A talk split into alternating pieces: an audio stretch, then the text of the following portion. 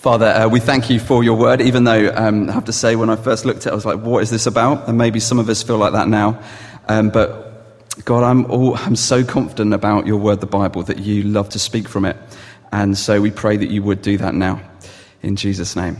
Amen. Uh, well, I, um, I have developed a, a, a real talent uh, for losing sunglasses. Um, uh, it's, it's, I must have lost four or five pairs um, in, I don't know, four or five years. Um, but this talent of mine has got to a whole new level recently uh, when I was given some sunglasses, probably about 8.30 in the morning. And uh, we went to the beach uh, in the afternoon with some friends.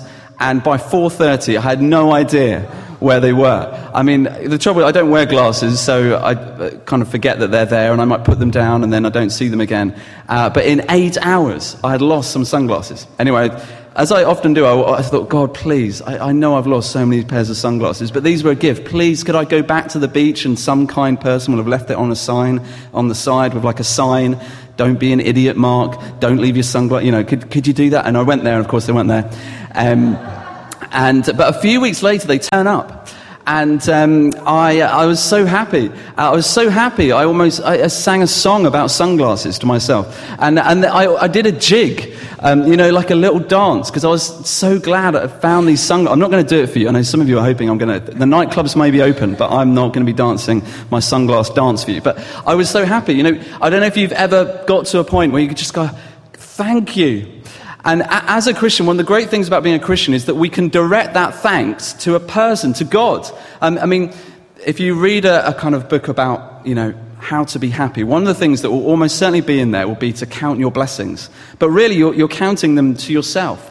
But we're designed to, to take the blessings that God has given us and to redirect that thanks, not just into thin air, but to a God who, who gave them to us, who loves us. Uh, one of the wonderful things, isn't it, when you get a gift, is being able to, to, to say thank you and that person enjoy uh, the thanks that you have for what you've received. God has given us uh, so many gifts. And um, it's wonderful, isn't it, when we can redirect that thanks uh, back, to, back to Him. Now, um, in this passage, uh, there's so much about Thanksgiving, and I think there's some things that we can learn about it. Um, we've been looking at Nehemiah for uh, the last, uh, I don't know, six, seven weeks or so, and um, we followed the story of God's people um, who were uh, in exile um, out of their homeland of Jerusalem and Israel, uh, taken off into Babylon because they had ignored God repeatedly over and over again. Um, and 70 years later, they come back into their homeland. And, uh, and Nehemiah hears about the walls of the city of Jerusalem, they're broken down. And uh, he, he sets about a, a rebuilding project. Uh, really unlikely for a, a, little city, as it would have been in that time, uh, for a king who is in, who's in charge of an empire to think, yeah, I'll let you go and rebuild the walls because that will make it stronger, and then maybe you'll rebel. That's an unlikely thing to happen. And yet, God works, and they can rebuild the walls. And after 52 days, the, the walls are rebuilt and, uh, and they, they, you might think that's the time for a party, for a celebration, but they don't. They, they say to Ezra, the Bible teacher, can you, can you open up the Bible for us as they, as they had it in those days, the first five books of the Bible? Can you read it to us? And as, they, as, as Ezra reads it, they go, God, God, we're so sorry. We've, we've gone away so far from what you've said, and we want to come back. And um, uh, that's what they do. They, they, the leaders kind of sign on the dotted line, we're going to obey God's commands. And it's at that point, after they've rededicated themselves to God, that they dedicate the walls um, to God as well and have like a massive uh, celebration. Uh, Warren Wiersbe says this What good are dedicated walls and gates or buildings without dedicated people? And the most important thing that we can dedicate is ourselves uh, to God. Uh, so, what can we learn about Thanksgiving? Uh, what can we learn about Thanksgiving? Well, I think there's three things uh, that we can learn uh, from uh, this passage, and probably more about Thanksgiving. Um, the first thing is that, um, did you notice that they prepare for Thanksgiving? Um, so at the dedication, verse 27, of the wall of Jerusalem, the Levites were sought out from where they lived and were brought to Jerusalem to celebrate joyfully the dedication with songs of thanksgiving and with music of cymbals, harps, and lyres. So, what do they do uh, to thank God? Um, well, they, they get together, the Levites. They were in charge of leading God's people in worship. Um, and so they bring them all back into Jerusalem. And then they gather the musicians. And they basically form two, um, two huge choirs. And um, the choirs in the Hebrew is, uh, is they're called thanksgiving choirs. It's literally one word in Hebrew, thanksgiving choirs. Because what do they want to do? They want to thank God um, for what He's done uh, for them. And as part of their preparation for Thanksgiving, they also, um, that the priests, they purify themselves and then they purify the people. Um, now, we don't need priests to purify us because we've got a great high priest in Jesus who's done that through his death on the cross. But it does remind us of the importance that when we come to God, of, of us being pure. And of course, none of us are. That's why we, um, why we had that time of confession at the beginning. Because uh, we say to God, God, we're not. But thank you uh, that you can clean us uh, that you can purify us through Jesus. Um, but then they set about this, this whole big party of thanksgiving. And, uh, and Nehemiah tells uh, the Levites and the musicians basically, this is my vision uh, for this time. It is that, for there to be joyful uh, celebration and thanksgiving. I don't know what uh, the band's vision of leading us uh, in singing, and we'll be able to sing uh, from next week uh, in here, which will be great. And I don't know what your vision for the singing will be, but I hope it will be joyful thanksgiving, because that's at the heart of worship. Um, but they, uh, they form these two choirs, and they begin at the south of the city, and they're going to retrace their steps. Uh, one's going to go uh, anti clockwise to the temple, the other's going to go clockwise to the temple. And. Um, and they're going they're gonna walk past these walls as they see these walls. That, um, do you remember Tobiah, one of the people that was trying to discourage um, God's people from rebuilding the wall? Do you remember what he said? He said, um, If a fox climbed up what you're building, uh, he would break down the wall. In other words, your, your building skills are about as good as Mark's DIY. They're terrible. You should just give up and stop right now. But they didn't stop. And then eventually they build these strong walls that actually the leaders stand upon and the choirs walk around on top of to show you how strong it is, to show you that God's been um, helping them, um, which Nehemiah makes really clear in, in some of the passages that we've looked at already. Can you imagine how encouraging it would have been for those people um, going through such a hard time, coming out of Babylon, um, struggling with this, this building project, and then they do it and they go, God, thank you.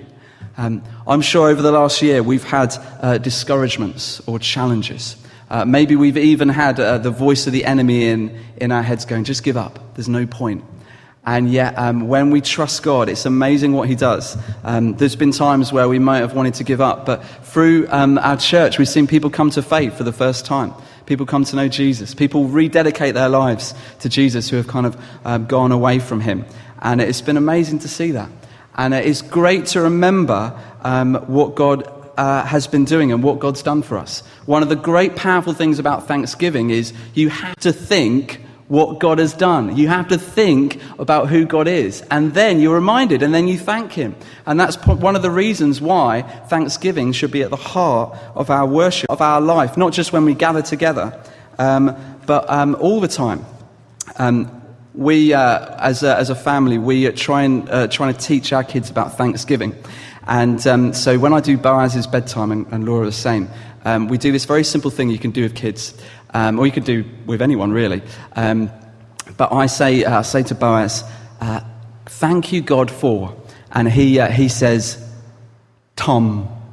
I, I don't know why Tom gets high up the list compared to me or Laura, but for some reason it's Tom. And do you know what was next on the list? Mim. Miriam is next on the list. And third, because uh, also very important, lawnmower, which is lawnmower. lawnmowers, he's really thankful to God for lawnmowers. But it's just, I mean, he's two.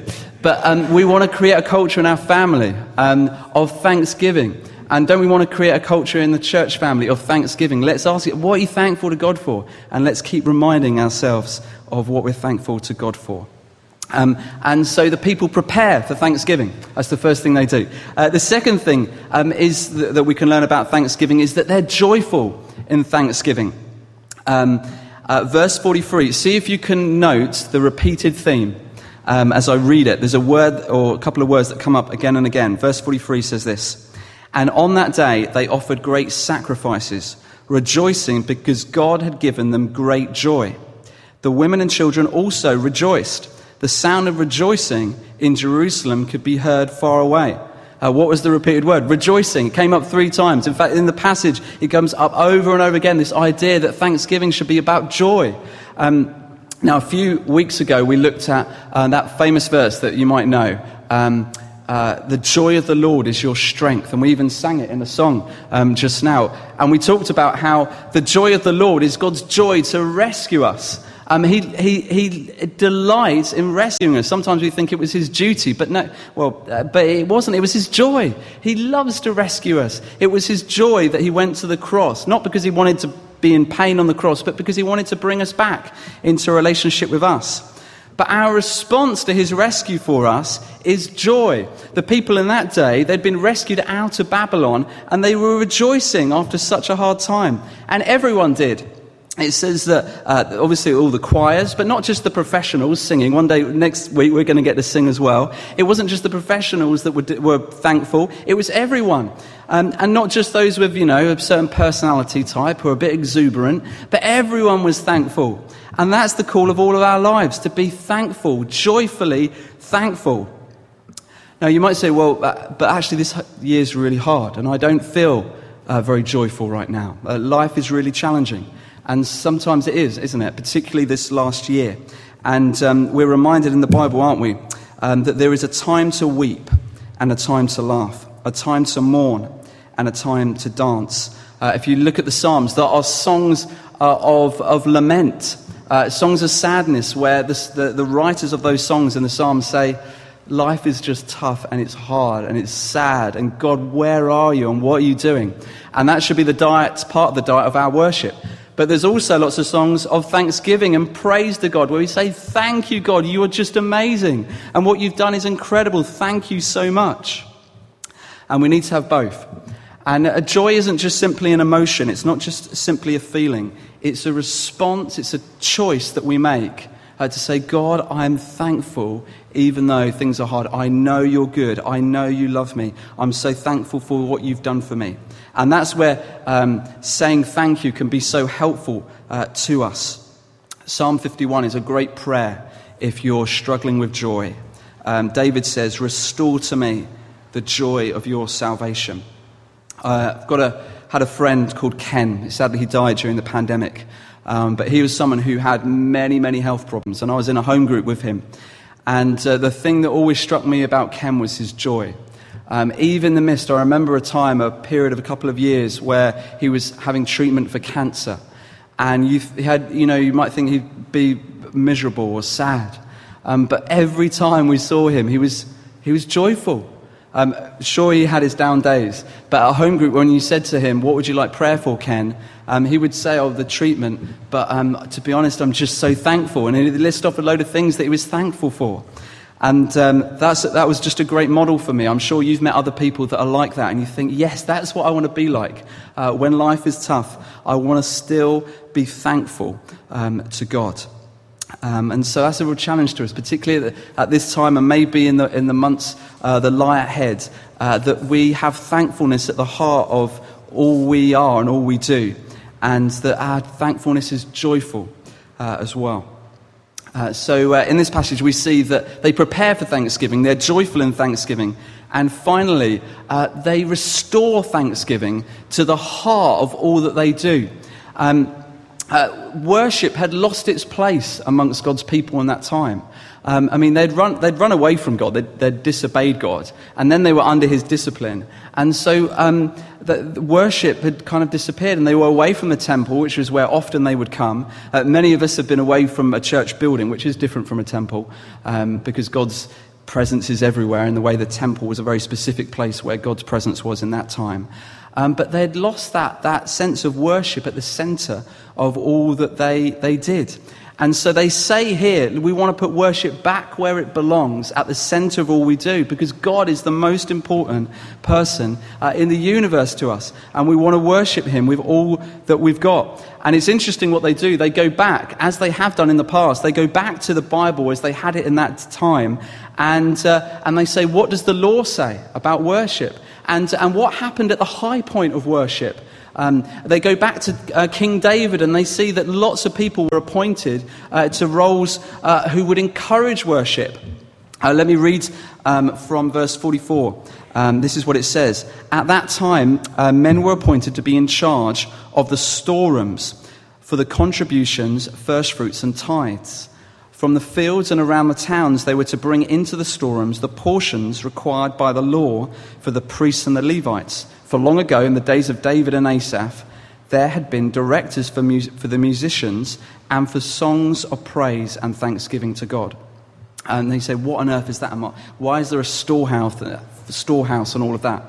Well, what they did in the Old Testament was that um, um, when they had their crops, part of saying thank you to God was saying, God, we're going to give you the first fruits. We're going to give you the very best of what we have as a way of saying, God, thank you.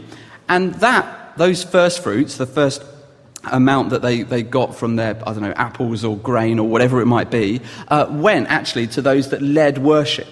Um, um, in the temple. Now, I'm not asking you to bring the, you know, the first 10% of what you buy at the supermarket and give it to me and Tom. That's not a New Testament principle, although it's kind of tempting to teach that, but that's not the deal um, now. Um, but that's what they did in that time. And, and what that means for us today is that we, we don't give God the leftovers. We say to God, God, we want you to have the very best.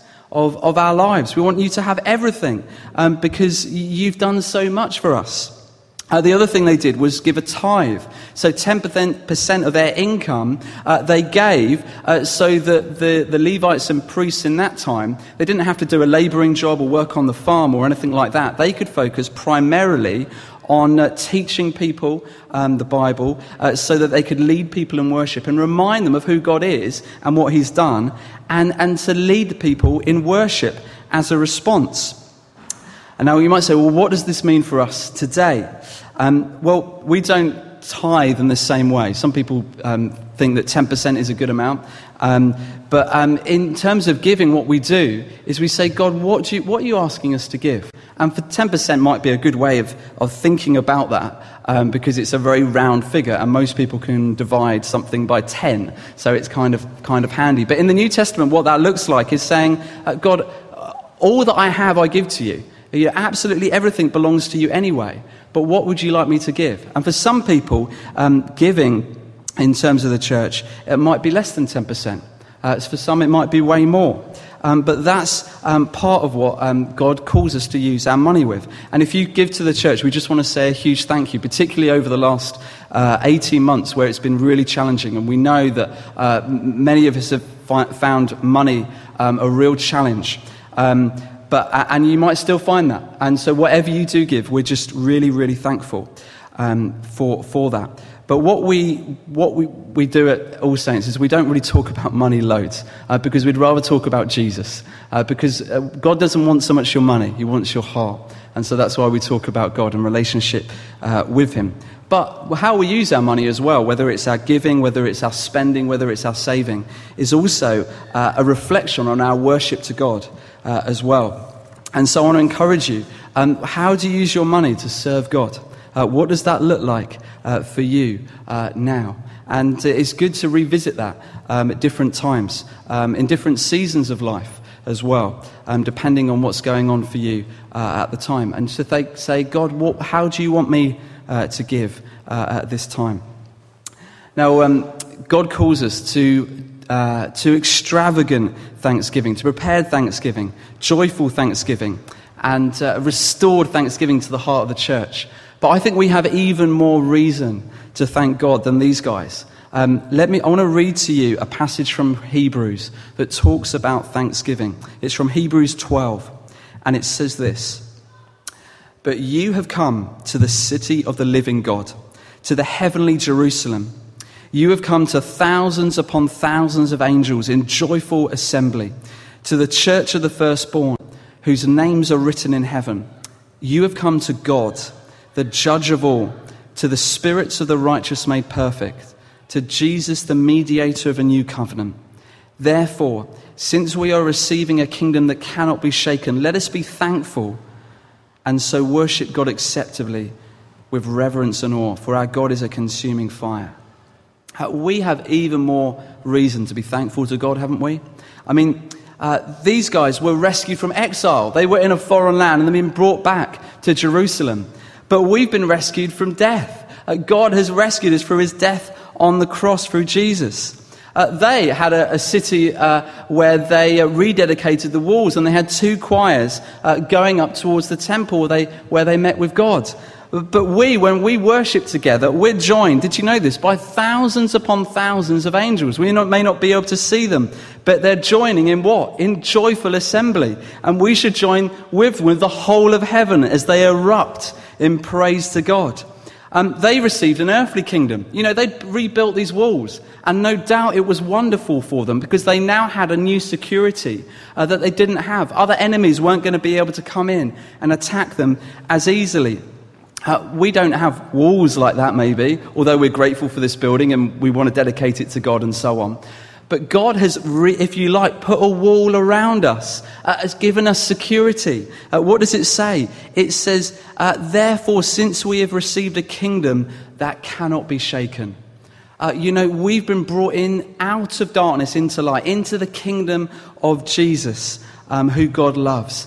And that, that can never be taken away from us. Did you know that? When you put your trust in Jesus, that you, the, your relationship with God can never be taken away from you. Your security as, as His child can never be taken away. It can never be broken from you. Uh, no one can snatch you out of God's hands, uh, says the Bible. It doesn't matter, matter what military power comes against you. And, and that would happen to God's people. That wall would eventually be broken down. But the security that you find in God will never be broken down because you're in His city. And that means that um, haven't we even more reason to be thankful and to say to God, God, I just, uh, maybe we need to say to God now as we. Um, as, as, we meet together today and as we get to worship God through song uh, increasingly over the coming weeks, God, let, we want to reorientate our hearts so that thanksgiving is at the heart of all we do, the heart of all we are, uh, the heart of when we go to bed and, and when we wake up, when we have meal times, uh, uh when we're amongst each other, that we're a thankful people, uh, that, that people, when they're around us, uh, they, they pick up uh, not the kind of moans that I've experienced in some churches uh, or in some communities, but the thankfulness that just sort of radiates from the way we are because we're so thankful to God for all He is and all He's done and all He's given us.